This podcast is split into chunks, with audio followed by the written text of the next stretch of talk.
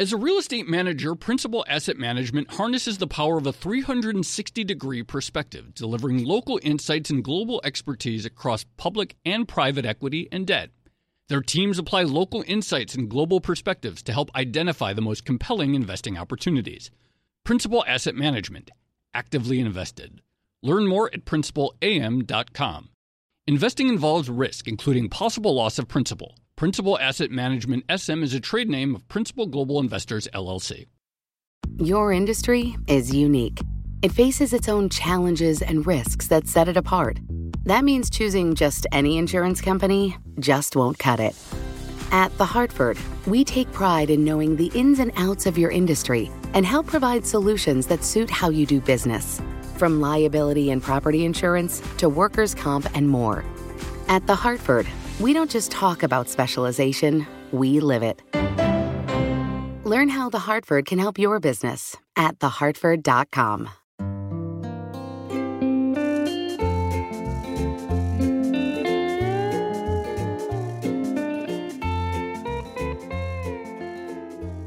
Hello and welcome to another episode of the Odd Lots podcast. I'm Joe Weisenthal.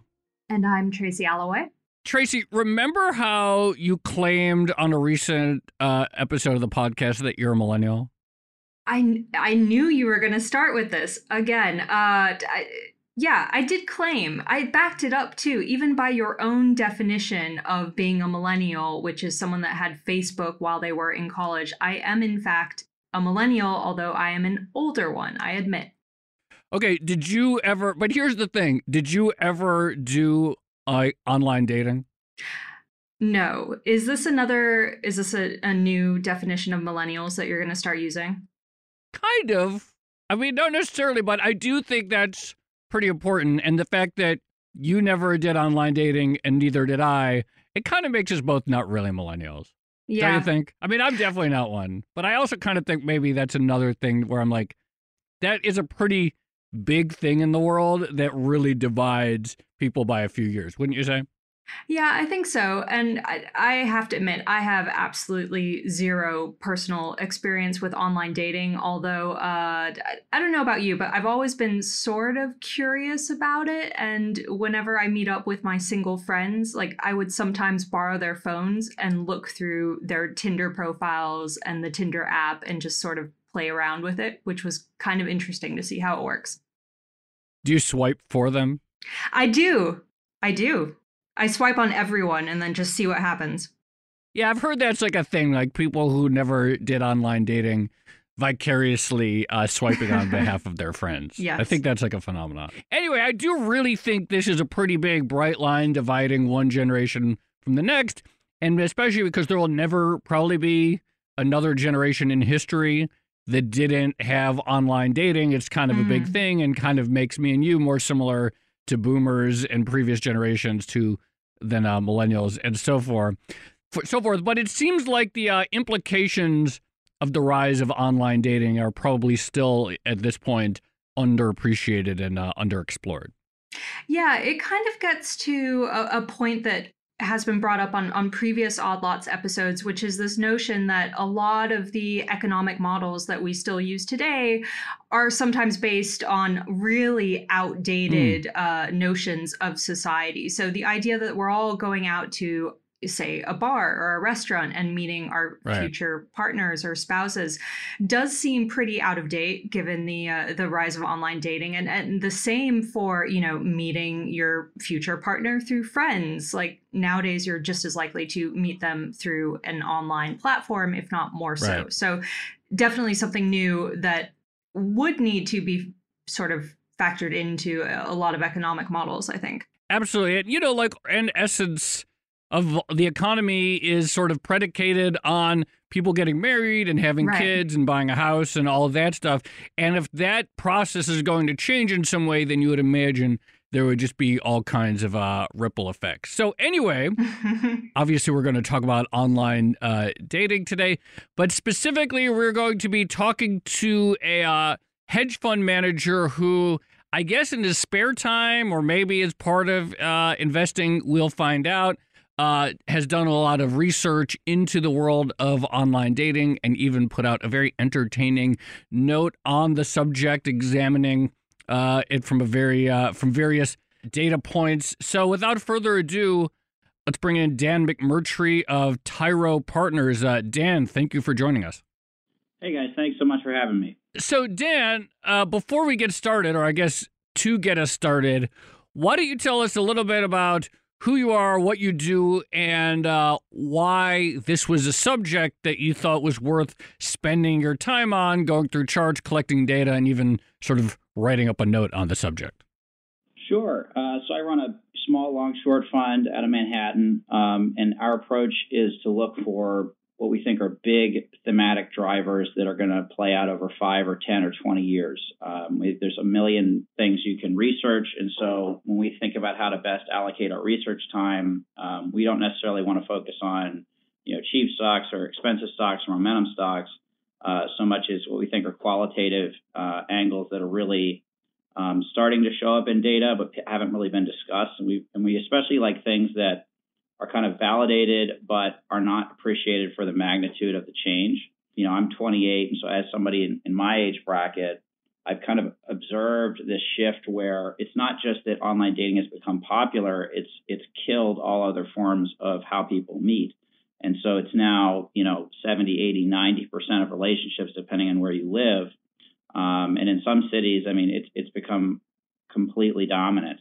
And so this is interesting. Kind of in every part of my life became interesting. One, you know, in terms of dating, it was the only option and trying to figure out, you know, how the hell does this work? And at the same time, at work, we were looking at, you know, how is that impacting consumer spending? How is that impacting household formation? How is it impacting, you know, any number of other things? And we've observed this shift. And, and so as we started to dig into it and get some data, we realized, wow, this is a much, much bigger deal.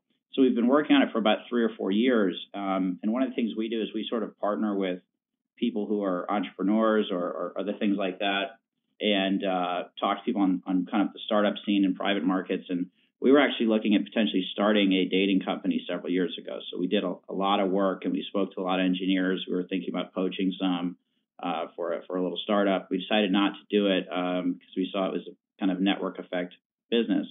But this thesis really kind of came together. I spent some time in Asia and in the Middle East this summer and kind of seeing how these apps have affected culture globally really kind of clicked into a place of view of what was going on and how this was a much, much bigger deal um, than anyone really thought. Dan, first of all, let me just say that this paper is really amazing and very, very funny. And, and part of the thing that makes it so special is it's sort of written in this very dry way. And it includes sentences like, you know, men struggle more in the dating market when young and over time adjust expectations as the market prices their deficiencies more shrewdly, uh, which is just an, amazingly entertaining sentence. But I'm curious, when you started doing research for this paper, like how much was anecdotal or based on your own experiences versus sort of rigorous academic research? In other words, did, did you go out and sort of uh, do your own field research for this one? Let's say?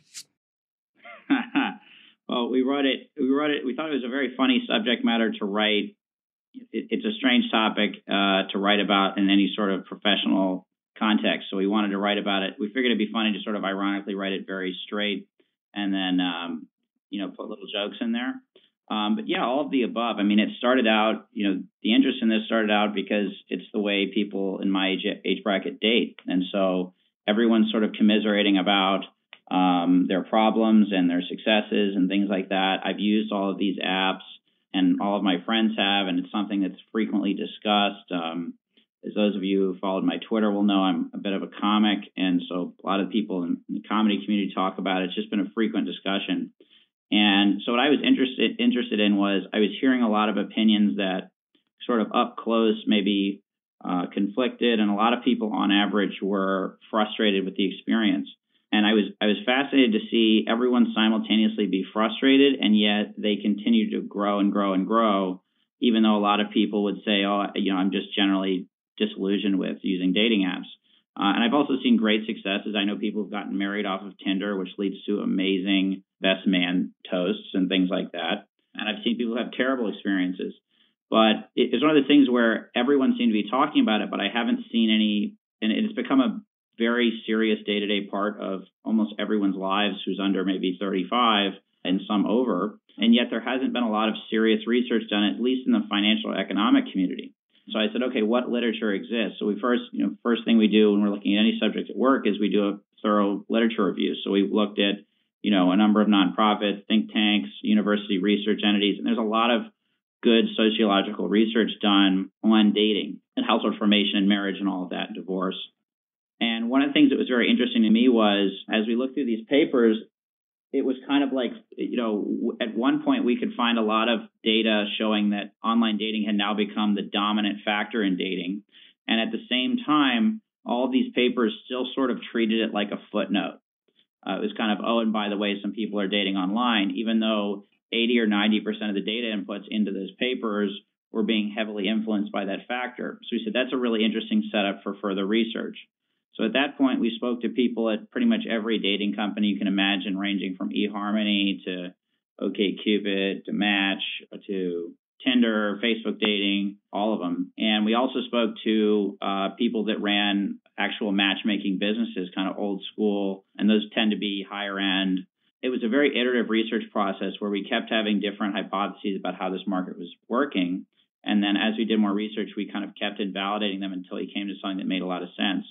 And and then we started going back out and when we had an idea of what we thought was going on, we started going and doing specific polling uh, and then looking in specific geographies because we had a sort of view that essentially what happens is an online dating site goes up, goes up.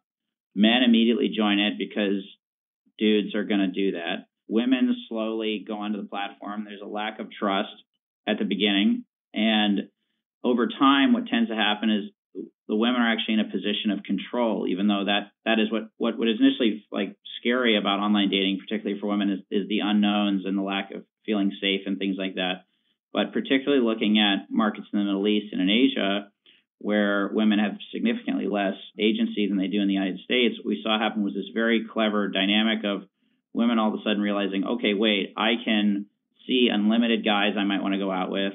I can say no to as many many of them as I want without any possible repercussions, and I can be very very choosy about who I want to go out with. But that also means I don't have to go out with whoever my dad wants to introduce introduce me to.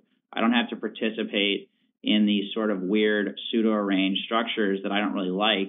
And also, instead of having to date within my immediate social circle, which can have bad ramifications if things don't work out, I can date everyone in this city or everyone within 50 miles at least leveled the playing field, if not put women in a, in a dominant position, particularly in those markets. And that's the first time that's ever happened in you know most of the Middle East and, and in a lot of places. And we think that's a really interesting dynamic, just looking historically, because dating for women is so much riskier than it is for men. And so we did a lot of interviews with women using these apps in different countries and, and their experiences. And I think that uh, Americans have a very Americans and Europeans probably have a very skewed opinion of what dating is like globally. And I also think men tend to have a very skewed opinion of what dating is like just in general. So it was this iterative process of, you know, we've used them all, we've talked to a lot of people, we've done the academic research, we've talked to people at companies, uh, and then we've kind of iterated that with question lists we had, and then we've tried to test our hypothesis against new incoming data. Uh, and really, we got to a point where all the new incoming data was sort of confirming our model, so to speak. And that was where we, we got very comfortable with the overall thesis. And we shared the thesis with a few people, and they everyone was very, very interested in it. Most of the stuff we write about as hedge fund guys, nobody cares about. And so we made a decision to publish it. We just wanted to put out, you know, not a stock pick so much as just here's our general framework on this market. We think it's a very big deal, and we think people aren't really appreciating that this is not a fad and this is not a niche app. I mean, this is the number one grossing app on the Apple Store and Google Play for, you know, forever, and it needs to be taken seriously. And I think it's it's fascinating to me how I think it's just psychological bias against something that is still categorized as being sexual in nature that is is causing people not to really think big picture about what's going on here. So you mentioned that if you look through existing literature, sociological literature on household formation and so forth, that dating apps, the rise of dating apps is often treated as a footnote, even though much of the data and much of these new households are being formed by dating apps. And so they're being simultaneously, they form the core of the new information, but also they're dismissed. What is the error that that leads to when you see people dismissing the significance of dating apps or treat partnerships, relationships that form via dating apps as being exactly equivalent to partnerships that form via any other form, whether it's meeting in a bar or through uh, churches or work or whatever. What kind of errors does that lead to in terms of analysis? Yeah, so so it's really about if you think about any sort of analysis of a process like this, there are gating items. So before you get to a question of who somebody might want to date, the first question is who is the what is the available pool off of which they're making those decisions. So particularly in America um, and in, in other places, you know, America is not a very densely populated country. So in America, especially if you're dating within your social circle, and you know, particularly before you know 70s or the 60s, people generally less mobile. The actual dating pool people are selecting from is quite small. Um, so it might be a few hundred people, and then you filter for people who are available, people in the appropriate age range, people who um, are from good families, things like that. And there's a lot of other variables that get upweighted around the social standing within that given sort of clique or tribe. And so there's there's a lot of variables that get thrown out. So the first effect that online dating has is that your dating pool size effectively becomes unlimited. So it's going from realistically several hundred people. I mean, let's say it's the people at work, it's the people at the bar after after work, it's your church, and it's a couple social activities. You're not going to interact with in any material way more than several dozen people, if not a few hundred people.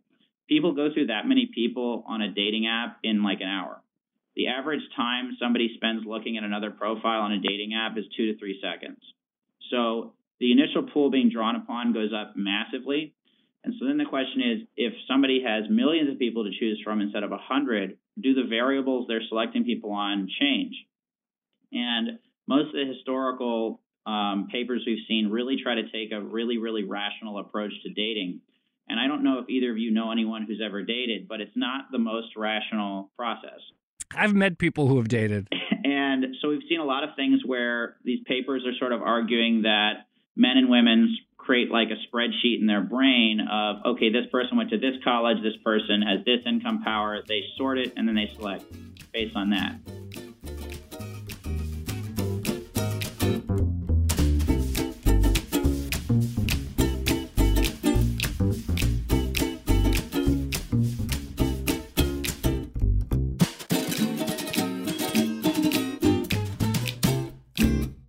As a leading real estate manager, Principal Asset Management harnesses the power of a 360 degree perspective, delivering local insights and global expertise across public and private equity and debt. Our experienced teams are uniquely positioned to uncover compelling opportunities in today's market, giving our clients an exclusive advantage. Principal Asset Management actively invested. Learn more at principalam.com. Investing involves risk, including possible loss of principal. Principal Asset Management SM is a trade name of Principal Global Investors, LLC. Most people have had very small actual available dating pools, particularly in smaller towns. So you have your work, you have your after work activities, church, a few other things. Particularly historically, that pool gets very small. You're talking a few hundred people at most when you adjust for appropriate age range and uh, you know correct gender for your preferences and things like that online dating flips that, so now the pool size is unlimited.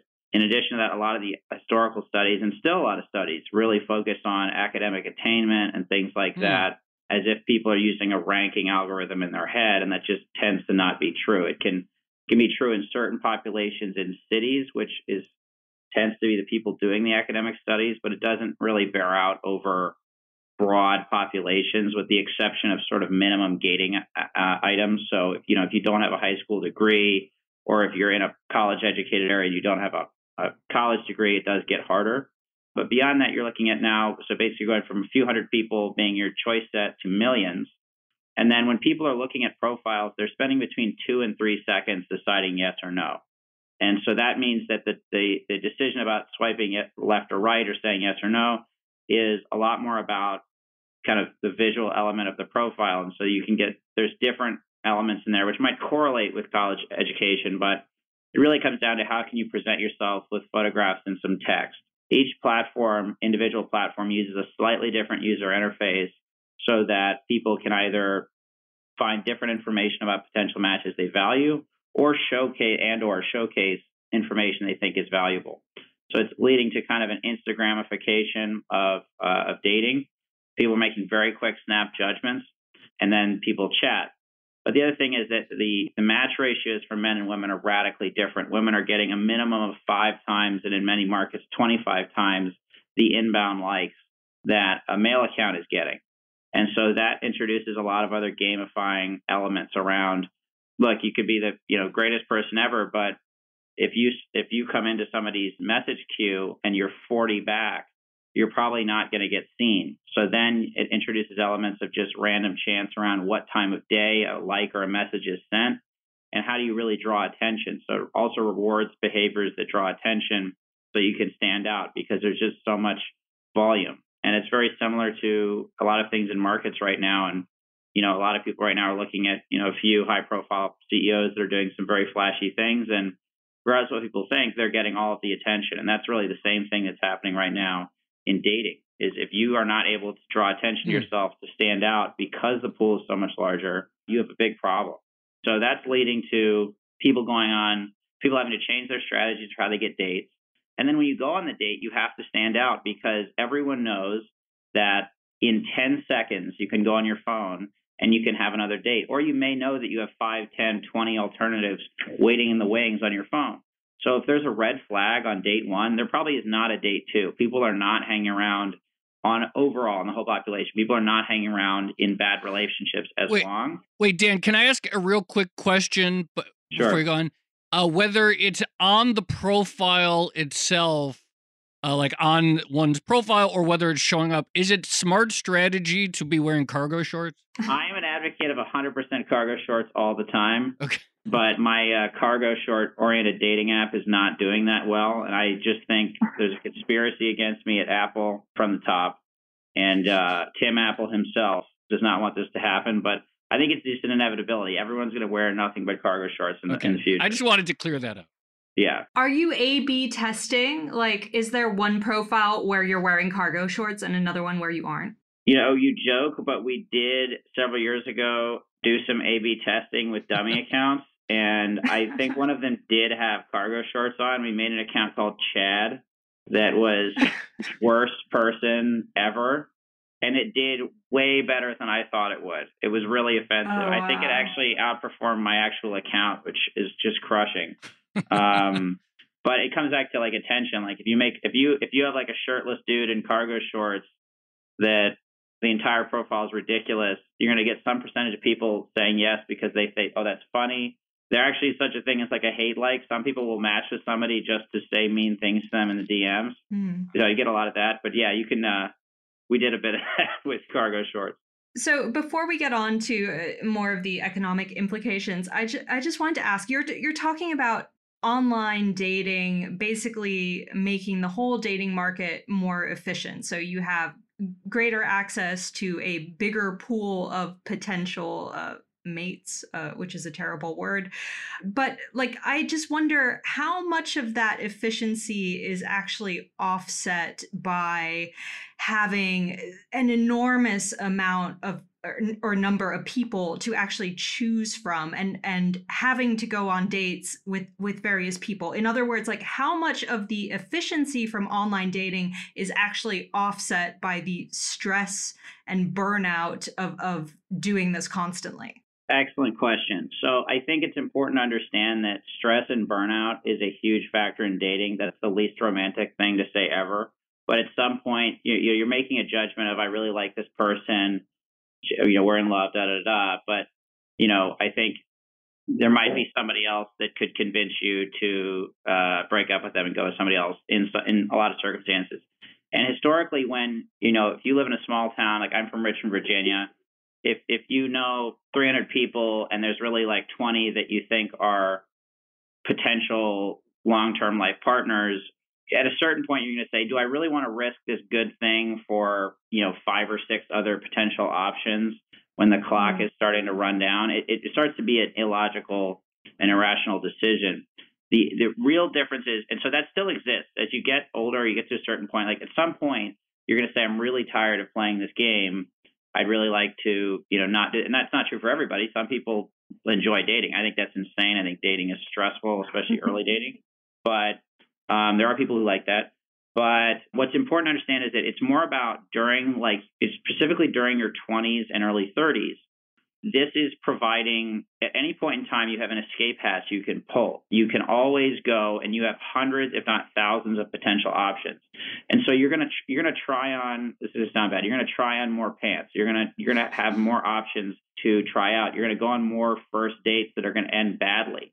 And I think what's happening is that's allowing people to sort of build a database of what their deal breakers are, which, you know, I'm going to include all 30 rock references in that because I love that show.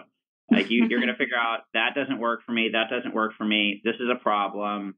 And none of those heuristics are going to be good. But you're not going to stick around in a relationship if there's a clear red flag off the bat because you can be on another date tomorrow. So you're not going to go out with, you know, a sketchy person two, three, four times. Again, overall, obviously individual people will make terrible decisions. It's what America's all about. But it's the massive increase in alternatives. And so oh, as you go through more and more dates. And one of the things that's been studied quite a bit, I'm going to post some more papers about this, is that between about the 1950s and now, the median person, when they get married, is having seven to 12 times as much dating experience as, as their parent. I think that number is lowballed because I think people still uh, hmm. don't want to sound um, promiscuous. So people are, when they are making a decision to get married, they're coming in with way more information. They've seen a lot more. They're also more aware of how stressful it is to date. So there isn't that factor of, oh, I wonder what else is out there. You're like, no, I know what else is out there. I'm really good. Like, this is solid. So you're just making a more informed purchasing decision if you want to sound like an economist about it. And that's really, really changing things. And, and as a result, I think this is driving a reduction in divorce. The other issue is that absolute marriage rates, particularly marriage rates below 25, are going down a lot. And in my personal opinion, this might offend some people. I think getting divorced before your brain is fully formed around 25 years old is kind of crazy because you have very little life experience. Wait, did you you, know, you said getting know. divorced before 25? Did you mean getting married before 25? I mean both, but oh. yeah. I mean, yeah, getting married before 25 is, is statistically a worse idea because you're not at a point where you're not at a point of stability personally. You don't have a lot of life experience. You don't have a dating experience. You're making a huge decision with very little information going in. You're going to generally be unable to withstand kind of shocks better than, you know, we could wheel Nassim Taleb here and he could explain it, but you're not going to be able to withstand shocks very well.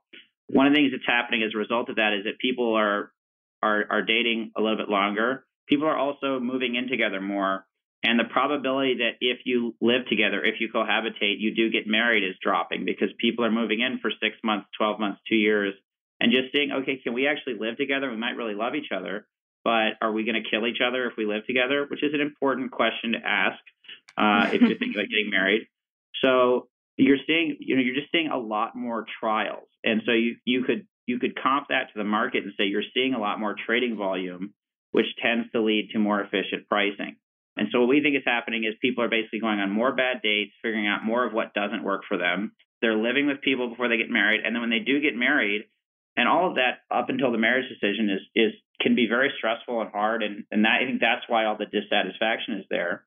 But when they do actually finally find somebody, they have way more information. They're making a much more informed decision overall, and you're seeing um, better marriage outcomes where people are actually, you know, they know what they're getting into and they actually can make a they're, they're making an educated decision about whether or not they think this is going to work. And I think it's important to note that on a statistical basis, marriage is a lot more about downside risk and upside. I mean, you you can't really predict if you're going to be the most happy you've ever been, but you can probably predict if like this person's going to kill you with an axe. So you need to really you want to avoid the axe murderer situation as much as possible, more than you want to have like the Notebook happen, right? That's yeah, that's really like kind of depressing and unromantic though that like okay yes maybe there are fewer divorces now but basically that's just about eliminating the left side of the tail basically it's not that marriages are per se better it's just that there are fewer of the really bad ones it sounds like yeah but i mean i think you know i'm i'm from a family that had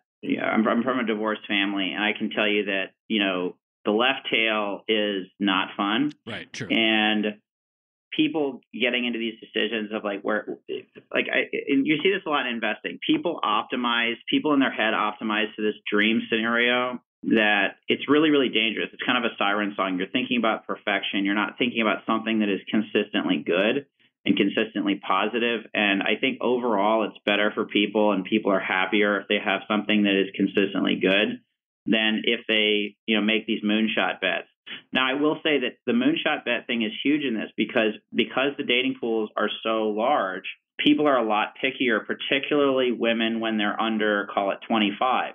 Everyone is trying, no matter you know who you are, what you look like, whatever. Everyone is trying to hit, punch above their weight because statistically, it'll probably happen given you have unlimited swipes, right? So you have unlimited at bats. That's never been the case before. And so everyone is trying to punch above their weight. And that's actually causing there to be more competition in the market. But people tend to find that that doesn't actually work so well. That doesn't, you know, you're probably going to get to go on a few dates with people that are way out of your league. And, you know, if you make that happen, great for you. But over time, people sort of, you know, get their expectations, your expectations get priced to a reasonable level in the market over time.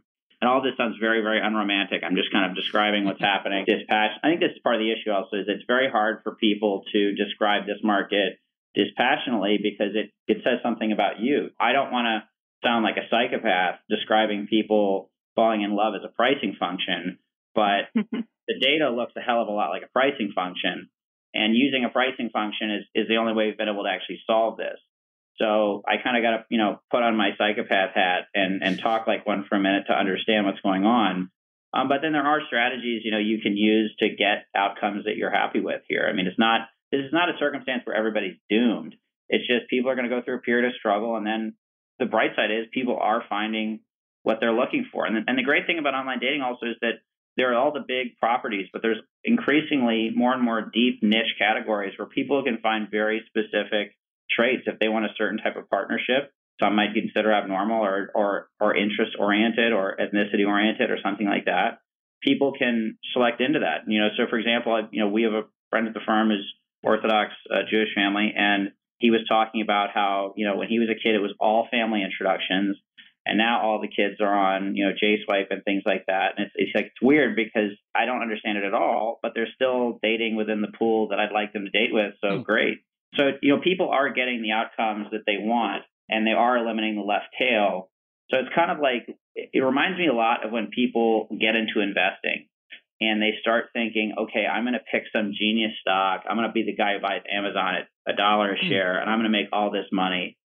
And they realize over time, like, you know, if I can do a solid, like, eight, nine, ten percent on my retirement portfolio over 30 or 40 years, like that's great. But that's not a fun process of adjusting your expectations, you know? And I think it's a lot like that. That's a hmm. good analogy. Well, since you're talking about dating um, from a slightly uh, psychopathic, uh, numbers based slash investing strategy perspective, I- I'm wondering, given that online dating is sort of the dominant form of dating now, is is real life dating where the alpha is? Like, is that where you could maybe find some interesting matches and, and maybe outperform the, the broader market, if that makes sense? I think so. I'm going to just put my hypocrite hat on here for a second, but my girlfriend and I actually met offline, but it, it's happening less. And I think one of the things is, you know, every one of the common comments about millennials is you go to a bar now, everybody's on their phone. So there are less people who actually have the conversational skill to you know, strike up a conversation, form a connection. The other thing is, as I said, when you're on the apps, people are spending two to three seconds at most on average on each profile. So if you can actually start a conversation and then you and that person are going to share, you know, let's say two, three, four minutes of, of mutual attention, that's giving you, you know, hundreds of times the exposure that you're getting otherwise. So I definitely think that if there are way if, if you can do that without being creepy, there's definitely a lot of you know alpha there. I think that things like friend of friend introductions and family introductions are likely structurally dead because the risk there's such a big risk factor there that now is not necessary. You know, it's always been the case that well, you introduce somebody within your friend circle because it may strengthen, you know, loyalty within the tribe over time. But if it doesn't work, then it's a really bad thing. And it's going to be awkward as hell and it's going to make Christmas parties terrible. And I think everybody's been through that experience. And so because there's unlimited dating alternatives, nobody's going to do that anymore. But I do think there's there are a lot of opportunities to, you know, do better than you might on the apps by being proactive in real life. And the other thing that we, you know, we point out is, you know, we, we joked in the paper about don't ask us about dating advice, and I really don't want a bunch of people asking me about dating advice, but I do have some dating advice. Uh, Finally, this is good. This is probably going to be one of the first actionable things on Odd Lots ever, because you know, you we don't normally are in the business of investing or trading advice or anything, but finally someone is going to offer something uh, of substance. These um, apps are, in many cases, the engineers at the dating app companies are actually programmers who are coming from slot machine programming jobs, yeah. like gaming related to Las Vegas, things like lot. that. So they are incredibly good at manipulating these quick dopamine feedback loops. Basically, like you know the Stanford marshmallow test thing and everyone fails it, and everyone fails it, particularly if it has anything to do with sex. It just overrides everything else, and you're you're competing against your lizard brain. You're going to lose. So it's very hard to draw attention, stand out. One of the ways that you can, it seems like you can get around that is if you can target, or if you're if you're targeting audiences that have a demonstrated ability to resist that. And I think a good proxy for that is people who are very passionate about something or have some sort of intense hobby or something like that, where they're very, very focused on you know, long-term skill development, things like that. So, you know, athletes, artists, things like that, people who are very, very focused on kind of not immediate payoff work right. and things like that. So I think a lot of people are having very positive experiences meeting people. You know, a lot of people when they go to a new city are talking to me they're like, well, how do I meet people in a new city? I'm like, well, you can do the dating apps. That's going to work overall. But, you know, join a club, go do, you know, not to be too serious, go to like a CrossFit class, go to yoga, go to an art class, go like go do an activity, join some sort of club where where it's centered around everybody really enjoying that thing and being very passionate about that. And that can be a good place where again you can meet people in real life who may share similar character traits that you value and you can do well that way. But you've really got to put yourself out there. And I think the other thing is for people who are especially young professionals who are trying to, you know, make it and are grinding and they've got all these things going on you know, it is a lot of work. Very easy to hop on your phone and just go swipe, swipe, swipe, swipe, and then you've got a date versus, you know, spending several hours finding an activity, going to activity, you know, going out and doing something. And and so that's a that's a strategy that can work. It just takes a lot of work. It's similar to doing kind of fundamental investing. It's you're going to have to do an enormous amount of work, and you're going to feel really stupid about it a lot of the time. You know, it, it, it's this is not an efficient market in the sense that you can't achieve your desired outcomes or you can't, you know, find somebody. You're, everybody finds somebody eventually, but I, I do think that focusing on people who have kind of um, established delayed gratification skills mm. is a really really good strategy. And then I also think that you know time of day of when you're when you're using these apps is very important given the queuing dynamics. And I also I also think people should try out multiple apps and figure out which ones they like. So you know, for example, OKCupid provides a lot more information about its users. You're getting several pages of text about somebody, and you can respond. You can write something that indicates you actually care, and it's a, a lot slower of a dynamic.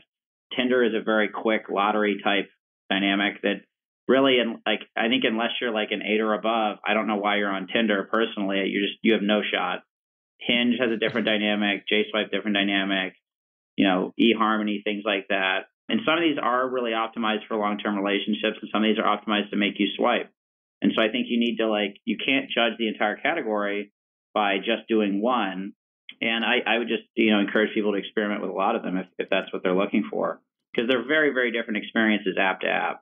Well, this has been uh, obviously some very useful insight into dating and how to produce alpha, but but we can't end without talking at least a little bit about how you're actually using your research. I mean, there's only so many, you know, obviously there's publicly traded online dating companies, but not many. Like Match is one of them. But big picture, this is research that you've done as part of your fund, and you talk about investing in dynamics that are going to change the world over the next five to 10 years. So, as you continue to build on this research, where are the areas that people might look to see the ramifications of the change in dating or mating habits show up in the world of uh, in the investable universe?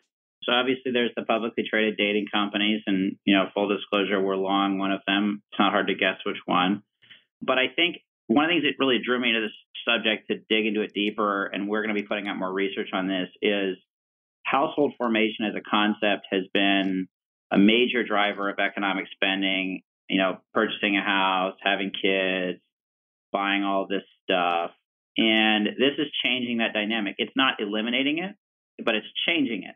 And one of the things we've seen the last few years that you know a lot of people comment on online all the time is okay, why are people getting married at different ages? And a lot of people have jumped straight to, oh well, it's just economic uncertainty. And no doubt it is one of the variables in that equation is is economic uncertainty. But I think online dating is actually a very underappreciated factor. So it might be a one percent weighting, but or people might have it in as hmm. one percent weighting, but I think it's probably more like a twenty or twenty five percent weighting because I think when people get in a position where they're looking to get married, that priorities reshift a lot. So I, I think adding online dating in with what the income distribution in the United States really looks like, particularly among young people, and particularly around housing prices in certain geographies, is a very, very important explanatory variable. And so we're very focused. Another secular theme that we're very focused on that will probably be one of our next papers. I'm not sure if it'll be the first one or, you know, but it'll be coming out in the near future is around affordable housing. There's a massive structural shortage of affordable housing in the United States, and you could argue it's 10 to 30 million people, and you could argue that it's growing. That shortage is growing at 20 to 30 percent a year. And if that isn't solved in the next five years, it's the only issue in every election. And I'm baffled that this is not a bigger discussion. Hmm.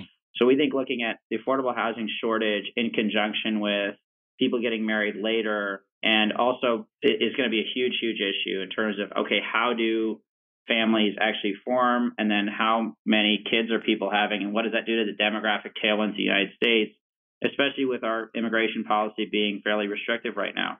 In addition to that, I think, as I said, this is an Instagramification of dating. And so you're seeing massive shifts in consumer trends. And I don't know if you guys have noticed this, but there's a huge boom in male cosmetics. And I don't mean like just makeup. I mean, there's a makeup brand I was told about that's for men. It's called War Paint, which I don't know anything about it beyond that, but I think that's amazing branding. But you're seeing like all these, you know, I think they began with beards. There's been all these beard oils and waxes and, you know, some company called Manscaped that is selling a, a male hair trimmer and they have these hilarious ads. And now there's the number of different male moisturizer brands. I was in a Target yesterday. There was an entire aisle of just male skincare stuff. And to see that in a Target in Richmond, Virginia, five or 10 years ago is completely unthinkable. I mean, it's ridiculous. And so I think you're seeing huge trends in particularly the startup market in, in CPGs based off of people needing to look better on camera to find somebody. And I think it's changing everything else. And I think one of the other things that's not appreciated is you know, when you look at something like Match Group, you know, there's an argument to be made that hey, they have a dominant position in that market. They just did a partnership with OpenTable. And so what they're doing is they're going to partner with OpenTable and they're going to place dates at restaurants. The margin that a restaurant earns from somebody who is just going in and buying a few drinks is astronomical compared to any other type of customer they have. So they, they can actually pay quite a bit for that. So what I'm, I'm also interested to see, okay, what other types of business models come out of online dating? Do they start selling these cosmetics directly? Do they start selling seats at bars? Do they start selling event tickets? Did they start doing a more curated thing? One of the questions that I had that I looked at a lot when I was thinking about starting one was, why is there not an app that kind of continues to work with you as you date? Why don't they? Because they'll they'll do a promotion and say, hey, you know, five dollars off movie tickets or something but why are they not continuing to provide date date ideas? Why is it not you know the wine and painting thing or you know go to trapeze on the west side New York or something like that? I think there's a lot of ways that products will be marketed through uh, these online dating platforms. So the online dating platforms are going to change consumer demands. It's going to change how household formation is working. I think people are going to start to route a lot of products through online dating because it's becoming a central nexus. And I think people below, you know, 30, I think more of them are using Tinder and things like that on a daily basis than are using Facebook. The opportunity to sell through there is huge. And so it's going to be this kind of nexus point between all these big drivers. And maybe it's not that big of a dollar category right now, but I think when you think about it demographically going forward, particularly if you assume that, you know, people are not going to stop online dating as they get older, if they're single again or, or remain single. And that's what we're seeing is we're seeing older and older cohorts get on online dating. Hmm. So if you think that this is going to be the way people date 20 years from now, and I do, then this is going to be a massively important area to watch because it's going to give you leading indicators on household formation. It's going to give you leading indicators on consumer brands. It's going to give you leading indicators on, you know, what's cool, what's not cool. I mean, you can see this on Instagram all the time. People on Instagram are, are showing off what they think are cool products or cool things to do or this, that, or whatever.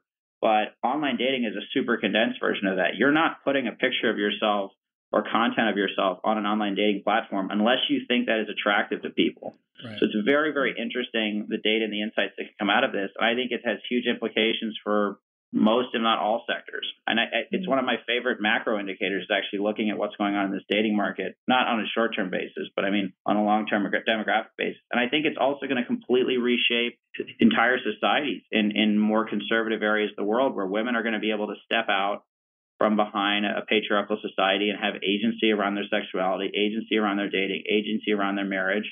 And no, it's not going to happen all at once. And it's not going to allow them to immediately snap their fingers and be all good but it's going to have this net effect of starting a ripple process that's just not going to stop. And so I think that what's the biggest point about online dating that's interesting to me is what is it going to do to emerging markets? And so a lot of the big thesis in emerging markets right now is basically, other than plumbing, which is a huge issue, smartphones are having this completely revolutionary idea. A lot of people look at protests and things like that and they say, oh, well, you know, these protests are happening because the people are tired of the corruption. And, you know, I think they've been tired of the corruption for a long time. The reason they're protesting is they can coordinate because they have smartphones.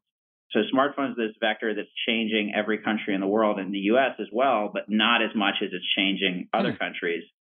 And I think that the the specific subvector within smartphones that's mattering the most in emerging markets is actually online dating because it's going to unlock the value and the agency and all the power of all the women, which is half the damn population. And it's just going to be it's going to be a much bigger issue. This is not about people looking to go out get laid at the bar. This is a huge deal.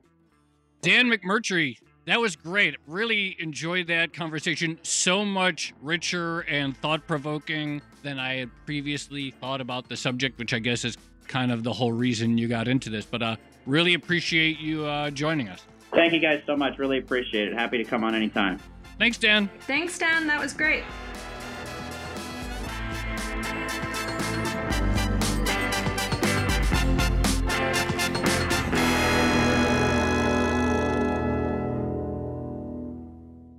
Tracy, that really was, as I said at the end, sort of far more interesting in terms of the uh, ramifications and follow on effects of online dating than I had uh, ever really thought about before.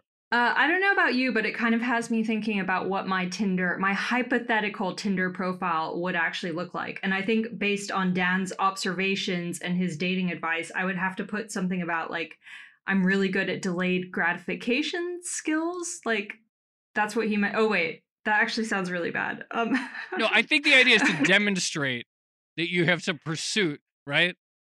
Oh yes, that's right. Demonstrates yes. uh, that it that attracts people who have uh, delayed gratification. Delayed gratification. So the other thing that comes through from it is just he mentioned the gamification of the entire dating strategy, which is why, like they say for guys on Tinder, you're just supposed to swipe right constantly just to increase your chances of getting a match. I didn't realize that the time at which, the time of day at which you do it actually matters as well. Well, that I was wondering about that too, because maybe that would be my one edge, because I always get up at 4 a.m. So I was thinking, like, well, if I were getting up at 4 a.m., I wonder if that would help me, like, in the queue so to speak. Yeah. You also have to wonder what kind of people you're matching with at 4 a.m. I, so. I can only imagine. But on a serious note, I, I mean, this notion that our economic models aren't really taking to taking into account what is a, a sweeping change to the way society works, I, th- I think is a really interesting one. And Dan made a very, very good case for why it matters in the broader economy and in, in the broader consumer market as well. Yeah, absolutely people should uh, read the paper and follow him. Yeah, for sure. Uh, the paper is highly amusing, as mentioned earlier. This has been another edition of the Odd Lots podcast. I'm Tracy Alloway. You can follow me on Twitter at Tracy Alloway. And I'm Joe Weisenthal. You can follow me on Twitter at The Stalwart. And you should definitely follow our guest uh, today, Dan McMurtrie, He's at Super Mugatu on Twitter. He's really great because actually, for a long time, he was pseudonymous. And then at the time that he unveiled this dating paper, he revealed his name to the public. Everyone uh, should go check it out. You can find links to the papers there and all his other insights, all of which are worth following. Be sure to follow our producer on Twitter, Laura Carlson. She's at Laura M. Carlson. And follow all of the Bloomberg podcasts on Twitter at podcasts. Thanks for listening.